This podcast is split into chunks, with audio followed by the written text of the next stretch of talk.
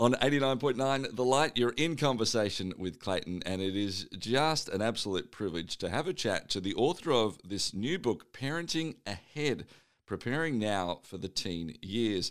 Uh, she's got a lot of experience and uh, has a real heart for this topic. Kristen Hatton joins me from the States. G'day, Kristen. Hi there, Clayton. What a privilege to be talking to you all the way over in Australia from Texas. Oh, I love that. It is uh, great to have a chat. And I believe, uh, actually, you're telling me this is your first Australian interview. So that's pretty cool, too. Yes, I love it. It is. Now, you've got a, a huge passion for, as we said, talking about uh, teens and preparing uh, families, really. It's not just preparing teens or just preparing parents. It's sort of this idea of as families, how do we get ready for the teen years? Before we actually talk about why you wrote the book and all of the, the things that come with that, uh, maybe tell us a little bit about your family. Yes, of course. So um, I am married. I've been married for 27 years. My husband is a pastor, and we have three young adult children. My daughter is married, and I have two sons who are in their early 20s and they're in college. Um, and I, in addition to being an author, I'm also a counselor, and I work with teenagers and families in the counseling room. And my husband is a family pastor, so this is definitely our passion. Yeah, there you go. Family, families everywhere. Um, and I would imagine if they're offered in college now, that that's sort of you know you're, you're in the empty nester style part of, of life as well. How is that going for you? Yes, you know what? Actually, it's really enjoyable, and I was nervous about it because I, of course, love having teenagers around. Um, but we happened to move to a different state uh, right after our youngest left home, and I think that helped the adjustment because we're just in a new place with new experiences, new distractions. And now my kids are home for summer, and I've actually found that I'm having a little bit of a hard time readjusting to cooking and buying so much at the grocery store and having their things everywhere again. Ah. So I, I told me that I settled real quickly into empty nesterhood. Yes, I love that. Um, so the, this passion for families uh, for you and in counselling and your, your husband as well where does that come from? Because you know a lot of people have families, but um, their focus isn't necessarily to say, right, I'm going to uh, sort of dig into this so I can help others. I'm just going to survive through being a part of the family, and I think you know for many that's a, a fair enough aim as well. So w- why the passion for it? Do you know? Was there a moment, or was it just something that built for you? Can you put it down to something specifically? Yeah, it's really a combination of quite a few things. One, when my children, my first two children, my oldest was three and my second was a baby, and my husband was leading a group of parents of teens through Paul Tripp's book, Age of Opportunity, which is for parenting teens. And I was just sitting in, but I was struck by the thought of parenting and parenting teens specifically as an opportunity and not something to fear. And so, right from you know the time that my kids were so young, I bought into this idea of an opportunity mindset. And so then, fast forward a lot of years, and by this time, my daughter is in college. I have a son in high school and a son in middle school, and I wrote a blog series called Before the Teen Years, and I have gotten so many responses to that. This was back in 2017, um, so a while back, but I had not received as many comments on a blog post or series as I did with this one. And it was parents expressing their fear about the teen years. Um, and I was also seeing, because I was already in the world of teens, parents that were in that stage already were just kind of throwing their hands up as just abdicating the responsibility, not knowing to, what to do with teenagers. And I was already writing, I was already speaking, I was already hearing from lots of parents, knowing the struggles, also knowing struggles that my a couple of my children had had too. And I feel like a lot of times we think we're the only ones. We look around and we think everybody else has it all together, but I was seeing such a different story. And so that led me to go back and get my master's in counseling specifically to work with families because it just feels so overwhelming. And um, I wanted really to be on the proactive side of hopefully trying to prevent um, so many teenagers may be ending up in the counseling room or years of disconnect, relational discord between parents and kids um, by doing exactly what this book is advocating for laying foundations, uh, helping parents feel encouraged and equipped to know what they do in the early years matters and is laying a foundation for the years to come. Yeah. Now, we want to talk about that a bit more. Um, now, obviously, we're not going to be able to go through the whole book uh, in our interview, but we do want to touch on some of those and give some uh, ideas and some ways of thinking as we go through. Uh, just briefly before we get to that, uh, you, you did sort of, I suppose, imply what often is said about teenagers, right? Like any parent, as they go through, will have a comment, probably at some stage, maybe a hundred times, uh, where someone will say, "Oh, enjoy them at this age, whether they're six or seven or eight or whatever, because or ten, or when you start getting to the teen years, because their teenage years are coming." And as much as you, you talk about not having to fear them, we actually almost create this culture of fear amongst parents um, because we do know the teen years can be tough. Now, potentially, perhaps, maybe mostly tough because it feels like there's disconnect that happens between teens and parents. Um, do you think this sort of almost um, culture of parent on to parent fear is actually where this has come from, or is it, um, you know, sort of reasonably founded that hey, the teen years are going to be difficult and hard, and so we we've got to have different mindsets before we even get to them? Yeah, probably a combination of both. I'm sure we do feed, we hear stories, and so then it makes us more and more anxious, and then we feed off, you know, talking to other parents, and so our fears just escalate. And I mean, quite honestly, there's a lot to fear in our world today. I get that. Um, I mean, I think that as parents, we worry that our, you know, about the choices our kids are going to make and the influence of their environment and who their friends are going to be. And um, we worry that they would be left out or not perform well. And, and so we can just work ourselves up with kind of this what if narrative and uh, make ourselves crazy. So it just factors into, we, we hear a lot today research about how anxious teens and young adults are, but I, I think parents are no different um, with our fears just taking us away. And so then we're trying to over control. Um, that's where helicopter parenting comes in, um, trying to manage our fears. Yeah. Uh, you know, I don't think, um, and, and I, I try and be a pretty good communicator around uh, families. My wife and I try pretty hard about it. I do a lot of interviews about families, um, and so I, I'm trying to glean all this information I can as I, I parent, you know, three kids, two of which are teens now as well. But I don't know if I've ever heard anyone um, frame it the way you framed it, Kristen, when you said um, sort of took the opportunity, looked at the teen years as an opportunity. Could you talk about what you mean by mm-hmm. even your mindset of saying it's an opportunity? Sure. So we are going to run into difficult things. So I, I, don't believe there's any parenting formula. Um, I, there are foundational things that we can lay in place, but when I when I think about an opportunity, I mean even the things that are hard, or even our children's disobedience um, or their trials or their sad emotions can be opportunities to speak into. And it's an opportunity too to, to forge a relationship and a connection. So often what I see is, is parents don't go first in saying, I'm sorry. And if we want our children to own up to their sin or their bad behavior or their wrongdoing, we have to go first. And so, opportunity mindset is entering into those hard conversations, having heart conversations, helping them understand what's going on in their, their heart and their head. So, moving towards them, um, discipling and disciplining them through shepherding their, their heart, really, um, is what I would think of is, is the opportunity. So, you know, I think we have our kids don't make a team or they run for a student council election and they don't win, or a friend doesn't sit with them at lunch. I mean, there's there's so many things that happen, and we have an opportunity to speak hope to them and to help them um, really know that their true identity and to reframe the situation and um, just enter in with them, connecting with them so that they don't feel so alone and they feel heard and seen. I, love that, and I think it's this opportunity as a, a, parent that it can start with something simple, which is our mindset change, uh, and then we can get to some more of those practical aspects. Um, which I hope, Kristen, that you know, as much as I'm sure that this book. You know, you want everybody to go and pick up the book. Can you give us a few of those tips if we come back in a couple of moments, at least to start us off? Is that all right with some of those practicals?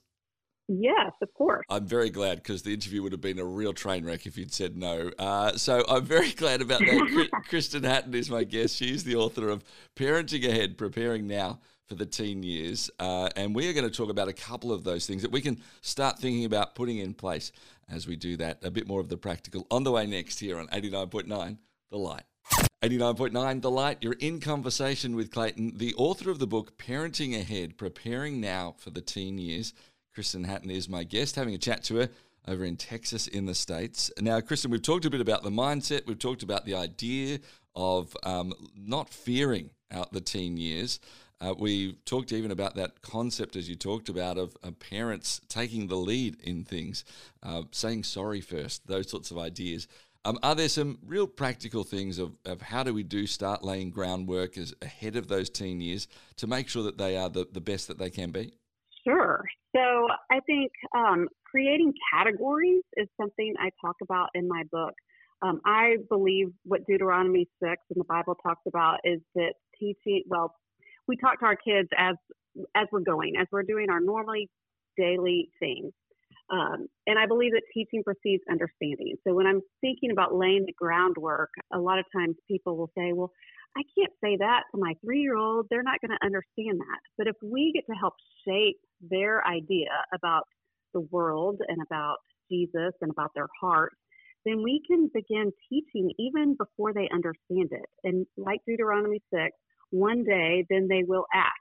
So as we build these things in, then they ideally, hopefully, are going to come to us with more questions and we will help shape their view on it. So I think it's so important if we are going to raise children who know the love of Jesus, then we they need to know their need for Jesus. And so in our household we talk about sin as idolatry. So an idol can be anything that rules our heart.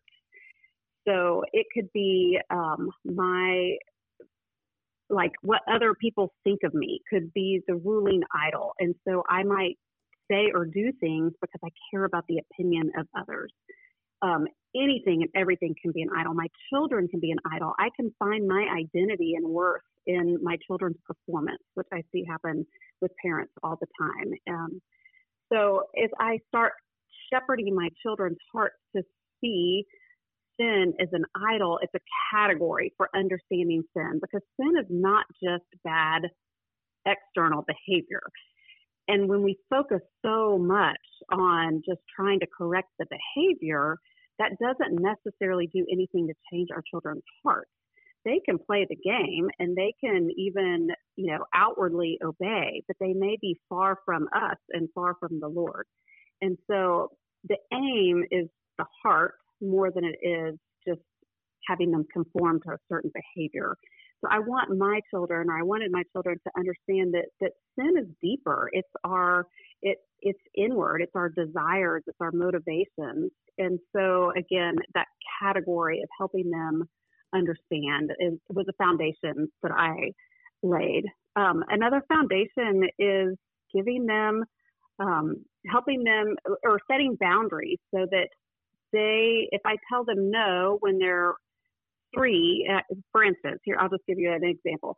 If we're at the park and my child wants another snack and it's close to dinner time and I say no, but they keep badgering me and I give in, well, that seems pretty benign. Like it's not a big deal. But if they learn from an early age that, oh, I know how to, to break mom down, I'm just going to, you know, badger at her and keep asking until she gives in and she will, then by the time they're teenagers, it can be much more significant issues that we're talking about. And so we do ourselves a favor and our children when we set those boundaries and they learn that our word is, is our word when they're young, because if they have it, then we're just bringing on more difficulty when they're older. I, love that that it's the simple moments, um, but it does require a bit of thought to say, all right, well, I'm, this is why I'm doing it, and I think it helps too in those moments, right? It helps push through the times when uh, you are being a bit badgered to go. Actually, I, I'm helping set up great principles here. Um, I think often in workplaces, you know, we, we do talk about things like the, the the standards you walk past are the standards that you're actually allowing and setting. Uh, but it's sort of so true in, in the family home, is isn't it, as well? Yes, yes, absolutely. Yeah. Um, it, it's really help. This book is helping, I hope, parents to really be intentional to think forward. So just the title itself, Parenting Ahead, I'm painting a forward picture to help parents see how things play out, like what you do or don't do in the early years, like this is what it's going to look like potentially, you know, all these years ahead. And so it helps us maybe to be steadfast and to keep going when we feel so beaten down. I know parenting little can just be exhausting physically and and it, sometimes it feels like this is so mundane and are they even listening and does this even matter? And i'm saying yes it matters. Mm. um, we don't see it necessarily in the short term but in the long run it really matters. Yeah this is a conversation my wife and I were just having only last night about uh, a, a, fellow mum uh, that my wife was chatting to uh, the day before and, and t- just encouraging them hey, look, in the midst of this, you've got a couple of kids under three, and, and oh my goodness, it feels like the world's just falling apart, and I'm not interacting with anyone else, but you are shaping the world with these kids, and uh, keep going with it. And I think it's a good reminder for parents generally, right? That when they are those tough moments, um, you are you are helping shape the rest of this world through those children. You've got such a, an incredible responsibility, yeah. but also uh, a joy in that as well. Um, if we sort of yeah. go to the other end, um, Kristen, as well, I, I know that the book and the purpose of the book is very much for before we get to the teen years. Hey, here's some things we can do. Um, do you have any advice and wisdom of people who perhaps maybe are getting to their teen years right now and they've gone, you know what? Actually, I didn't take up all these awesome things that you've put in this book. Um, what's the best moments I can do now? What are some of the things I can do now if I haven't perhaps done some of these? Are there is it the same principles and we just start them wherever we we are and we just start them there? Yes, absolutely. I always say that we're never um, beyond hope of change.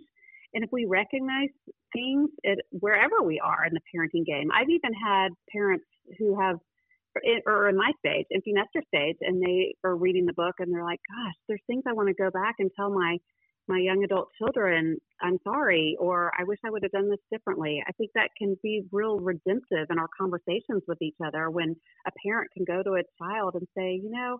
I was distracted and I wish that, you know, I had paid more attention to when you were talking to me um, so I, I encourage parents to start there, just to be vulnerable and honest. If they see something that they wish they had done differently or that they feel badly about now, I know that we're so busy as families and parents. A lot of times we're multitasking and we are not completely connecting with our kids when we're with them because we're doing you know a million other things at the same time. Mm. and so just some simple very practical things that parents can start no matter where they are is 10 minutes a day of connecting. I mean put the cell phone away get off your laptop. If you're cooking dinner you know maybe say okay after dinner i'm going to have this time. But really really like pay attention. And when we're we're talking to our children entering in with them so that we are noticing things we are um, paying attention to their body language. I know there's been times that i've missed that a child of mine has felt really sad because i just wasn't really looking for the the unsaid things. So we have to be curious and we have to have active listening. Um, our kids just want to be seen and heard and valued and we do that just by by showing an interest in them entering in with them and not trying to fix them. That's something i've learned is that my tendency when a child has you know had something difficult is to go into control mode and try to fix it but that's not what they need. They just need us to enter in and sit with them in it. I, I love that. I, I, know at times i've actually um, if I've been on the phone or texting, I know they're talking and I've gone, right, I've actually tried to stop myself and say either put the phone down in those moments or explain to them, hey, um, I just have to text this person because I, because of yada yada yada, and then I'm all yours. Um, and just so that I'm actually mm-hmm. I'm including them in on that process. I'm not trying to say that the phone is more important than you. I'm not trying to say any of these things. There's there's a reason I'm doing this, and then we'll put this aside. And I think. Um, you know, I, am learning that more and more. Um, but I, I think the ability, when I've taken that exact mindset you're talking about, Kristen, has been to say, well, actually, um, be thinking at it I suppose, from their point of view, um, not just from my point of view, even though in that moment, um, you know, it's always easier to do just that.